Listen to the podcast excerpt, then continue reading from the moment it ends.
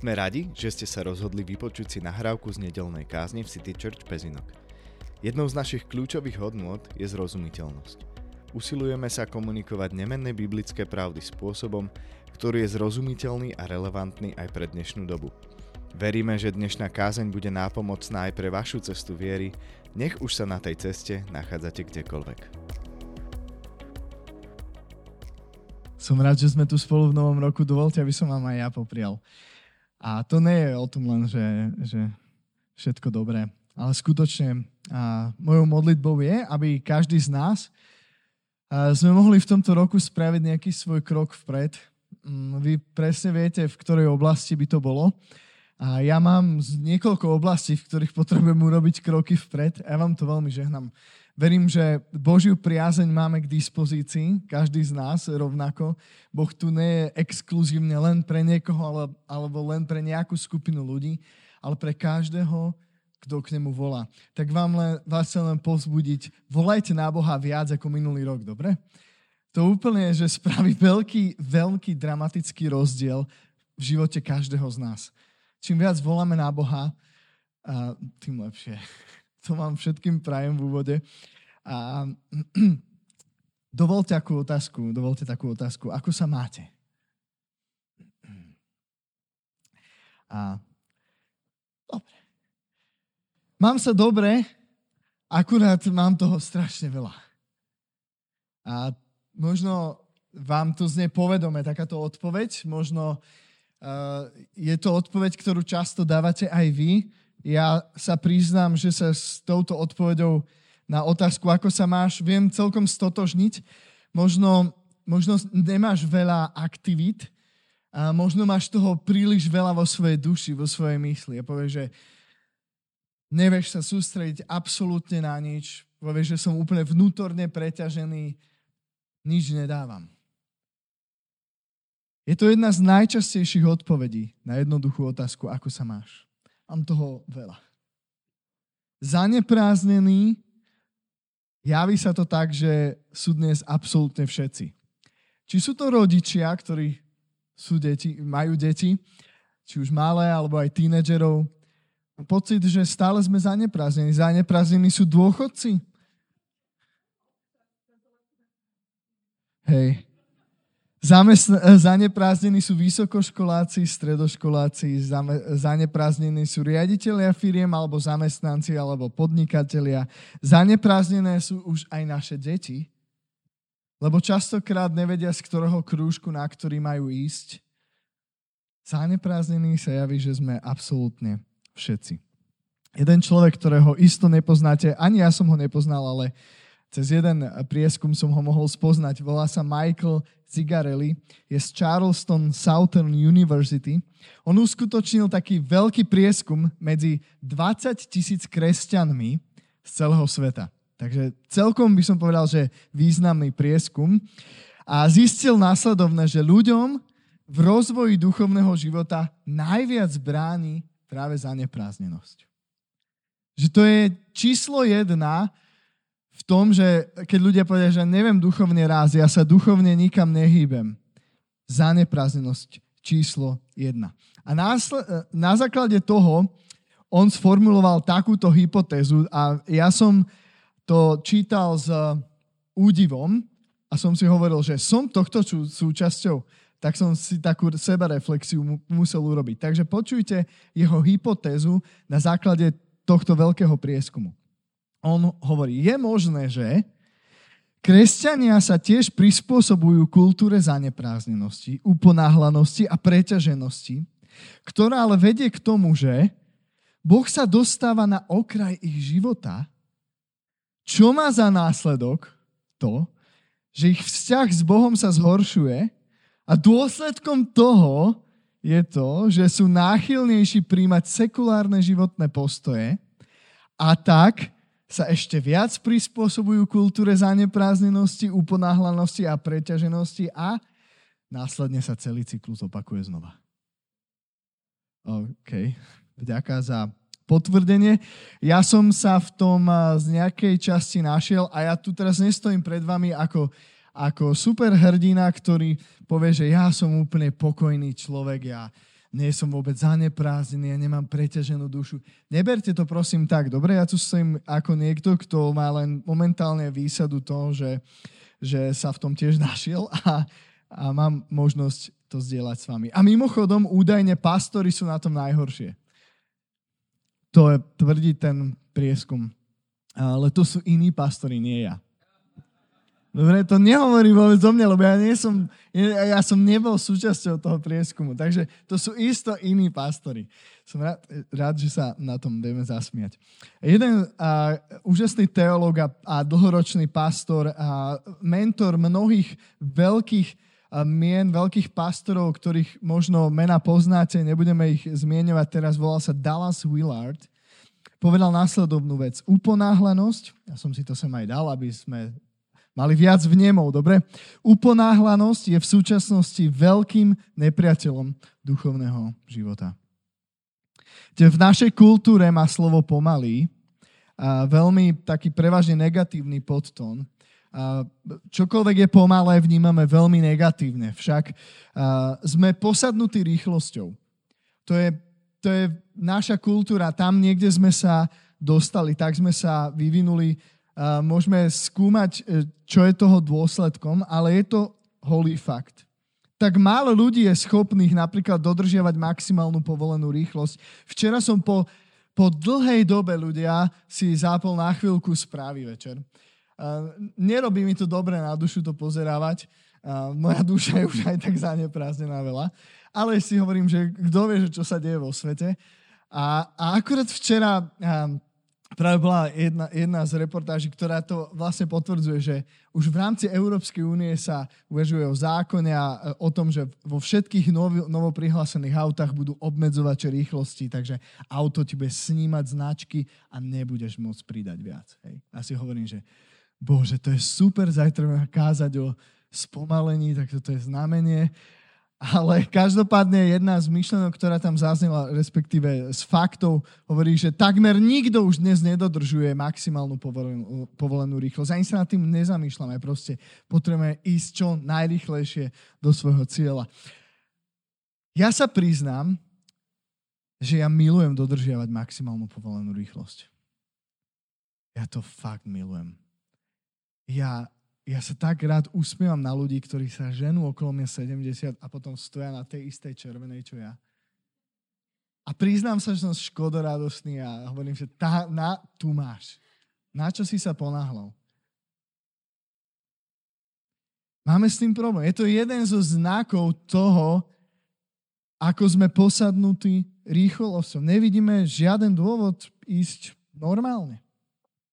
Jeden z významných pastorov, autorov, ktorý, ktorého Dallas Willard bol práve mentorom, je John Ortberg. Poznáte Johna Ortberga niekto? Na, ľudia, čítajte jeho knihy, úplne úžasné. Napríklad napísal takú krásnu knihu, že keď chceš chodiť po vode, musíš vystúpiť z loďky. Hej, takže to je, to je jedna z jeho kníh a už sama o sebe skvelá myšlienka. Takže John Ortberg, úžasný, úžasný autor, úžasný pastor, autor mnohých kníh, povedal takéto niečo, že v Božom kráľovstve nemožno žiť s dušou, ktorá je v zhone.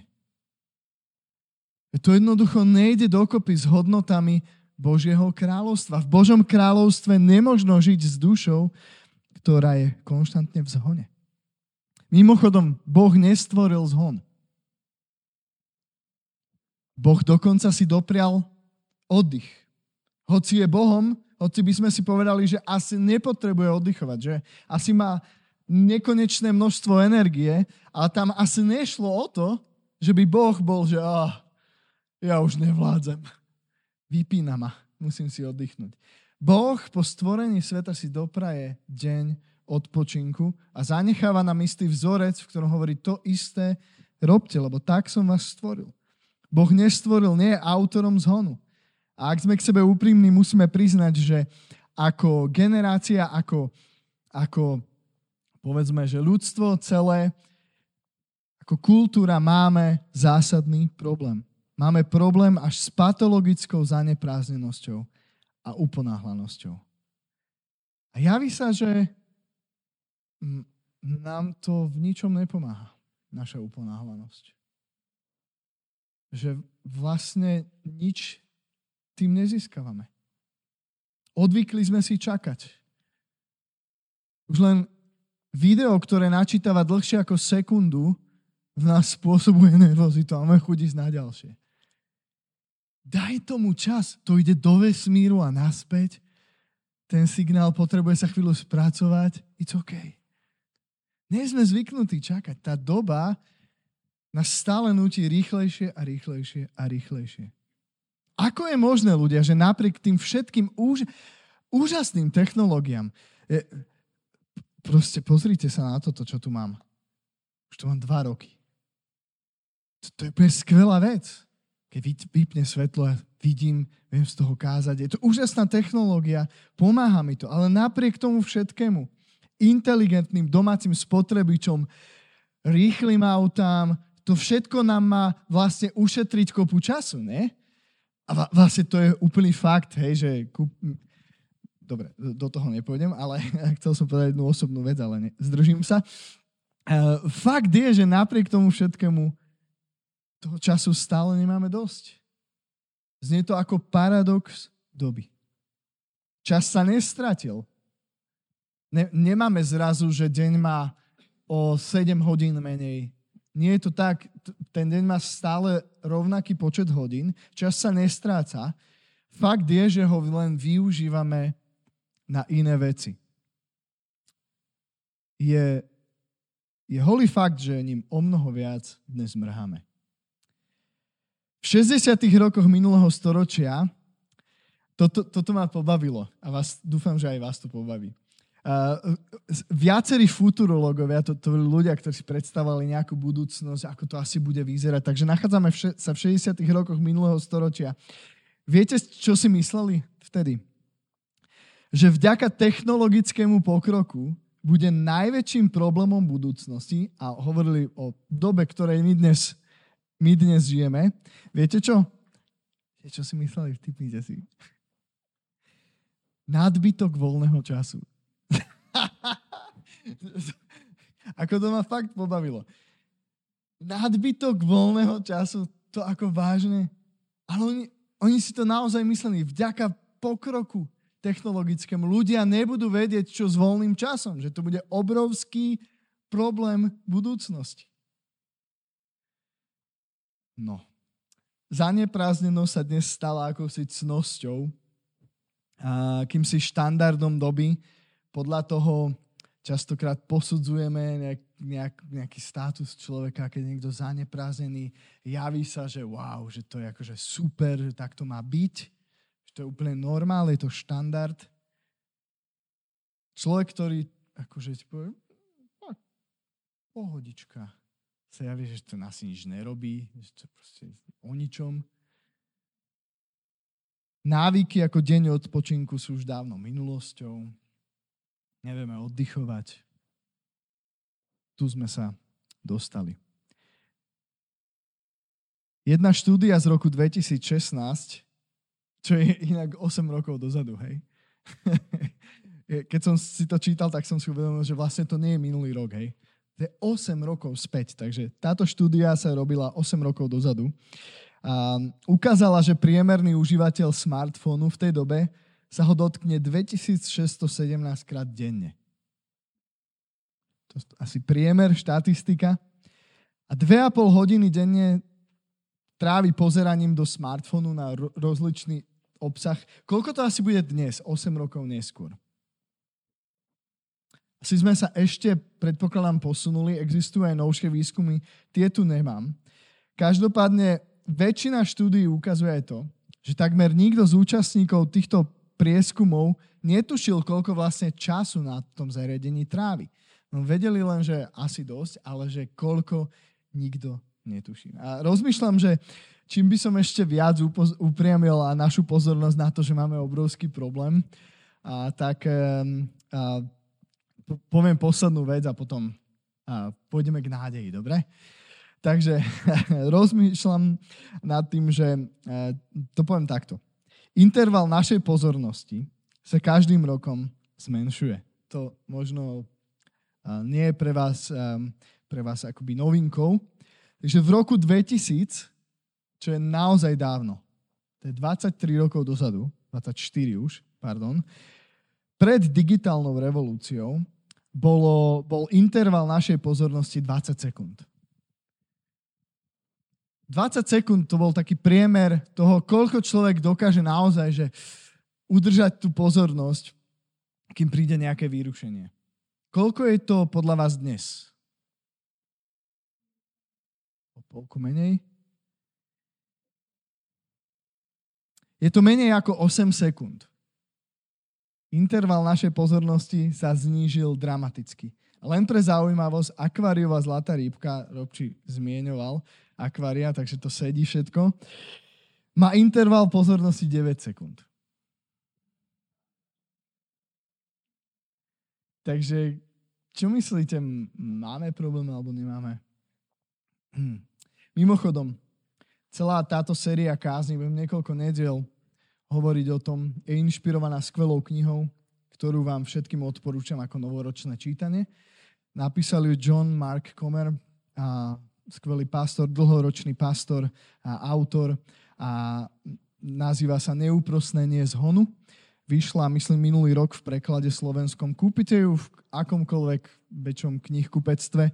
Veľmi, veľmi a veľmi vám ju odporúčam. A dnes touto úvodnou kázňou som vás prevedol takmer polkou tejto knihy. Samozrejme, veľa vecí som vynechal a chcem povedať, že táto kniha stojí za to. O to viac, že ju písal pastor, čo je pre mňa vždy niečím akoby také výnimočné, že to nie je človek zo sekulárnej sféry, ktorý sa snaží byť nejakým motivačným, iba motivačným rečníkom aby niečo zarobil, ale uh, Johnovi ide o naozaj uh, hlbokú vec, a vníma to ako seriózny problém. Takže novoročné čítanie, ak sa nevedeli čo, neúprostné nie z honu. Podtitul znie Ako si v chaose moderného sveta udržať emočné zdravie a duchovný život. A, takže vám to veľmi odporúčam. A, počujte, priatelia. Ja nie som to len ja ako kazateľ, či autory duchovnej skvelej literatúry, čo tvrdíme, že sa nám životné tempo nebezpečne vymklo pod kontroly. Čoraz viac odborníkov, či už psychologov, rôznych špecialistov na mentálne zdravie dnes hovorí o tom, že moderný svet zachvátila epidémia choroby z uponáhlanosti. Jedna z definícií takejto epidémie je následovná. Je to nepriaznivý stav, pri ktorom človek cíti chronický nedostatok času, v dôsledku čoho sa každú úlohu snaží vykonať o niečo rýchlejšie, pričom ho z miery vyvádza akékoľvek zdržanie. Takže toto je jedna z definícií tejto epidémie, ktorá zachvátila našu dobu a našu generáciu. Meyer Friedman, jeden kardiolog, bol prvý, kto použil slovné spojenie choroba z uponáhlanosti, a pozoroval totiž, že u väčšiny jeho pacientov, počujte, ktorí sú ohrození srdcovo-cievnými ochoreniami, sa prejavoval obťažujúci pocit časovej naliehavosti. Je tam istá korelácia medzi tempom nášho života, medzi tým sústavným zovretím vnútorným, musím, musím, musím ponáhľať sa rýchlejšie, rýchlejšie, rýchlejšie a srdcovo ochoreniami. Čo je šokujúce, on to konštatoval v 50. rokoch minulého storočia. To nebol kardiolog, ktorý žije v dnešnej dobe.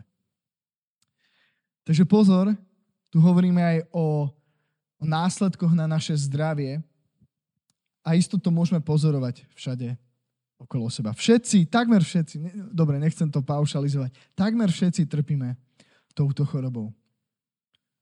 Uponáhlanosť je istou formou násilia, ľudia, ktorú páchame na našej duši. Naša duša sa často nemá dobre. A v tomto momente mi dovolte zdôrazniť jedno. Tu nie je miesto pre akúkoľvek vinu, či odsúdenie alebo hambu. To, čo som doteraz hovoril, sa môže javiť veľmi neduchovne, ja si to však nemyslím. Myslím si, že súhlasím s Johnom Markom, autorom tejto knihy, že to má priamy vplyv na náš duchovný život. Ale to, že sa budeme cítiť vinný z toho, aj keď sa s tým vieš stotožniť, že áno, však to som ja, to nám nič nepomôže. Takže prosím, eh, aj keď sme touto chorobou poznačení, nedovolme týmto pocitom hanby a viny, eh, pretože aby, aby sa v nás nejakým spôsobom zakoreňoval. Nejakým spôsobom nám to totiž nepomôže. Poďme hľadať odpoveď v živote človeka, ktorý verím, že má na to liek a volá sa Ježiš. Takže po filozoficko-štatisticko šokujúcom úvode nás privádzam k Ježišovi. Marek 8. kapitola, verš 36. Prečítam z roháčkovho prekladu veľmi netradične na mňa, lebo uh, sa mi páči, akým spôsobom poňal tento Ježišov výrok. Ježiš hovorí, lebo čo osoží človekovi, keby získal čo hneď i celý svet a svoju dušu utratil. Čo to osoží každému z nás?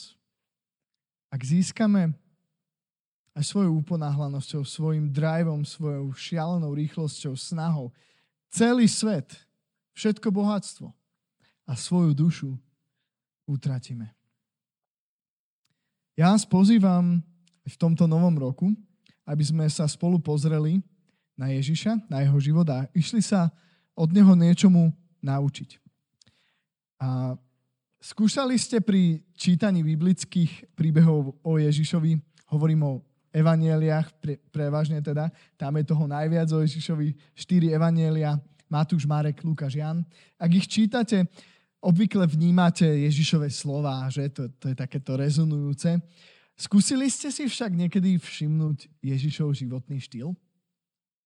Bo ono sa to javí, že on to je tak na pozadí v tých príbehoch. Väčšinou nás zaujíma to, čo Ježiš povedal.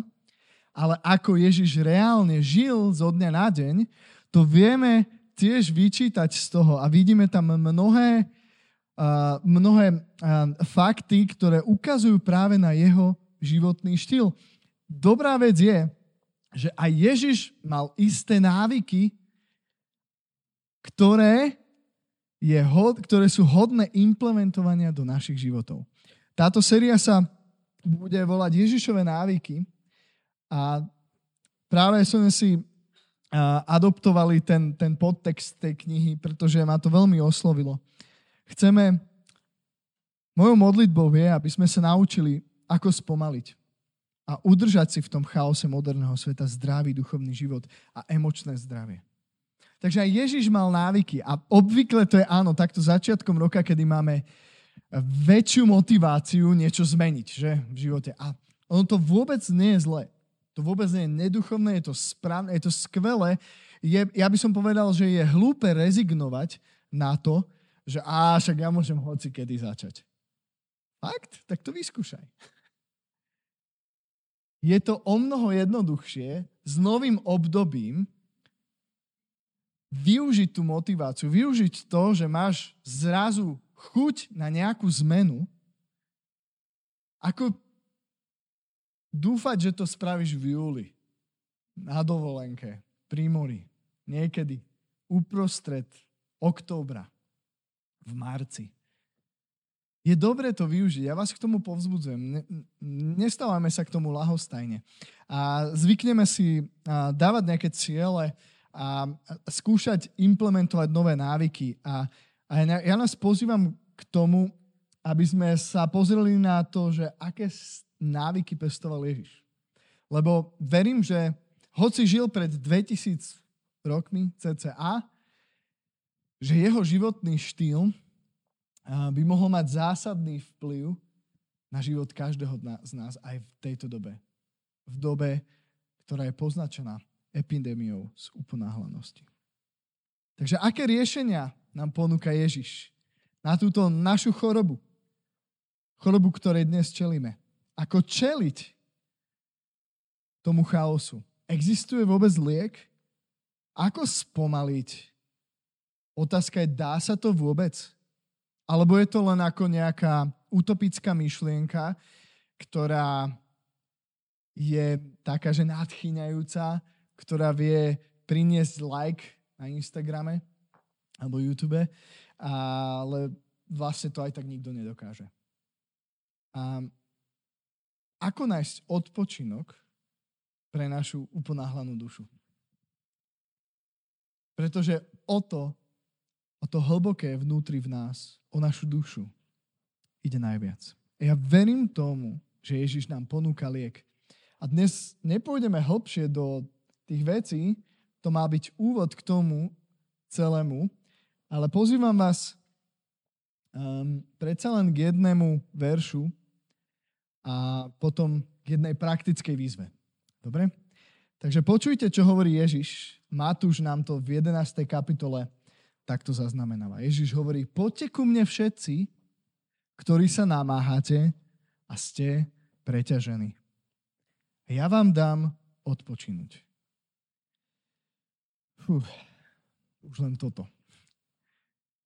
Už len toto je dobré. A potom Ježiš ale pokračuje, že ako? Vezmite na seba moje jarmo a učte sa odo mňa, lebo som tichý a pokorný srdcom a nájdete odpočinutie pre svoje duše. Veď moje jarmo je príjemné a bremeno ľahké. Najbližšie týždne chceme hľadať význam toho, čom Ježiš týmto myslí. A, takže ja vás pozývam dnes k Ježišovi, tak, ako to on sám povedal. Hovorí, poďte ku mne všetci, ktorí sa namáhate a ste preťažení. Iným slovom hovorí, poďte ku mne vlastne všetci. Ja vám dám odpočinúť. Pozývam vás k Ježišovi nielen k jeho slovám, pretože k jeho slovám sa pozývame často, ale pozývam vás k jeho životnému štýlu. Pretože to sú dve veci, ktoré sú veľmi dôležité. Častokrát upriamujeme pozornosť na Ježišove slova, ale jeho životný štýl sme zabudli aplikovať. Zabudli sme žiť to, čo nám on svojim životom vlastne ukazoval.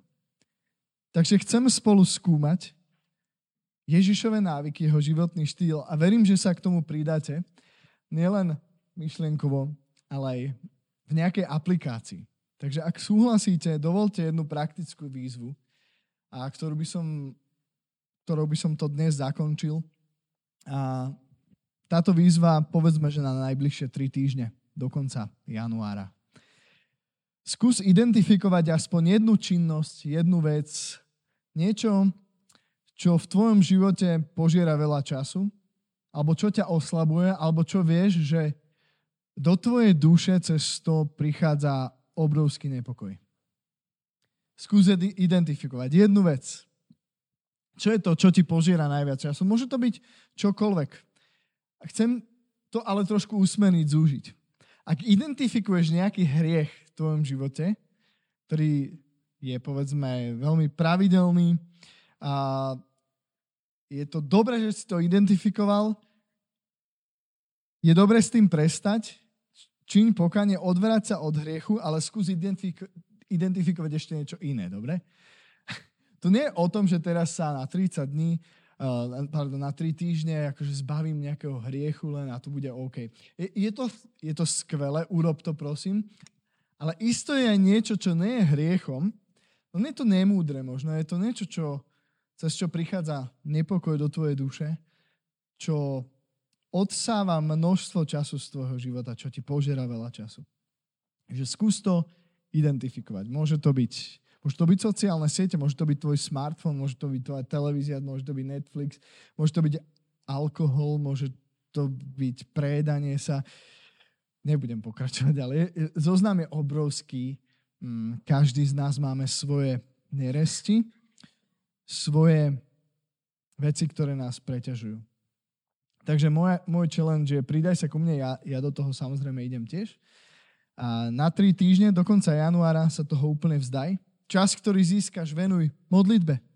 Venuj čítaniu Biblie, venuj tomu, že si prečítaj životný príbeh Ježíša Krista. Pozoruj, pozoruj tam jeho životný štýl. Čas, ktorý získaš, čítaj dobrú knihu. Napríklad. Venuj čas, ktorý získaš niečomu plnohodnotnému. Niečomu, čo vieš, že tvoje duši má potenciál priniesť žiadanú zmenu. Zastav sa na nejaký čas dňa. Hovor viac s Bohom. Svojimi vlastnými slovami, bez naučených poučiek. Urob niečo viac najbližšie tri týždne. Posledná vec. Rozmýšľajte veľa nad týmto veršom. Možno sa ho nauč nás pamäť. Ja sa k nemu budúci týždeň vrátim. Prvú vec, ktorú budeme robiť je, že sa pozrieme na to, čo tým Ježiš myslel a potom sa začneme pozerať na niektoré z jeho návykov. Ale dovtedy možno skúste sami rozmýšľať, čo to znamená, keď Ježiš hovorí, že vezmite moje jarmo. Jarmo je nejaké bremeno.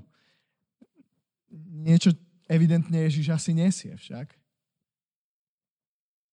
Skúste nad tým rozmýšľať. Nechajte, nech Duch Svety k vám hovorí, ku nám všetkým hovorí, aby to, k čomu nás Ježiš volá, aby sa stalo realitou v našich životoch. A to je moja modlitba. Aby sme našli odpočinutie pre svoje duše. Takže pozývam vás, pridajte sa v niečom tomto a dovolte, aby som sa za nás modlil ešte teraz. Ďakujeme ti, Ježiš, za tvoj príklad. Ďakujem ti, že ťa vieme vnímať ako človeka, hoci Božieho syna. Človeka, ktorý čelil rovnakým výzvam, rovnakým tlakom, rovnakým pokušeniam, ktorý mal ľudské telo. A to ma povzbudzuje, Pane. Ja ti ďakujem, že si sa stal človekom ako ja, ako my. A čelil si rovnakým výzvam, ale učíš nás svojim životom, ako nájsť pokoj pre svoju dušu. A ti ďakujem, že nás pozývaš a že nás neodsudzuješ a že upriamuješ pozor, našu pozornosť aj na problémy, ktorým čelíme, že ti naše výzvy, naše choroby, naša uponáhľanosť nie je lahostajná, ale že chceš nás vyviesť z toho a chceš, aby náš život vyzeral inak. Ľudí, ktorí si hovoríme, že ťa následujú. Páne, tak ťa prosím o milosť. Skutočne, Páne, o milosť. Pre každého z nás. Aby sme neboli len ľudia, ktorí nasledujú Tvoje slova, ale aj ľudia, ktorí žijú tak, ako si Ty žil, Pane. Daj nám k tomu milosť, aby najbližšie týždne sme mohli byť pohnutí. Prosím o tých, ktorí sa nevedia pohnúť dlhé roky z miesta, aby si dal impuls do ich srdca, do ich vnútra. Impuls, ktorý nás postaví na nohy, ktorý nám dá chuť niečo zmeniť, Pane. A ja viem, že Ty dávaš silu, Ty nás voláš k sebe. Ďakujem Ti, Pane, že každý jeden z nás bude môcť zažiť, čo to znamená nájsť odpočinok pre našu dušu. O to sa modlíme, nech sa deje. Pomôž nám v tom Ježiš. Amen. Veríme, že dnešná kázeň bola pre vás obohatením. Radi vás medzi nami privítame aj osobne. Stretávame sa každú nedelu o 10. ráno priamo v centre Pezinka. Všetky informácie o nás nájdete na našom webe pezinok.citychurch.sk alebo na našich sociálnych sieťach. Tešíme sa na vás.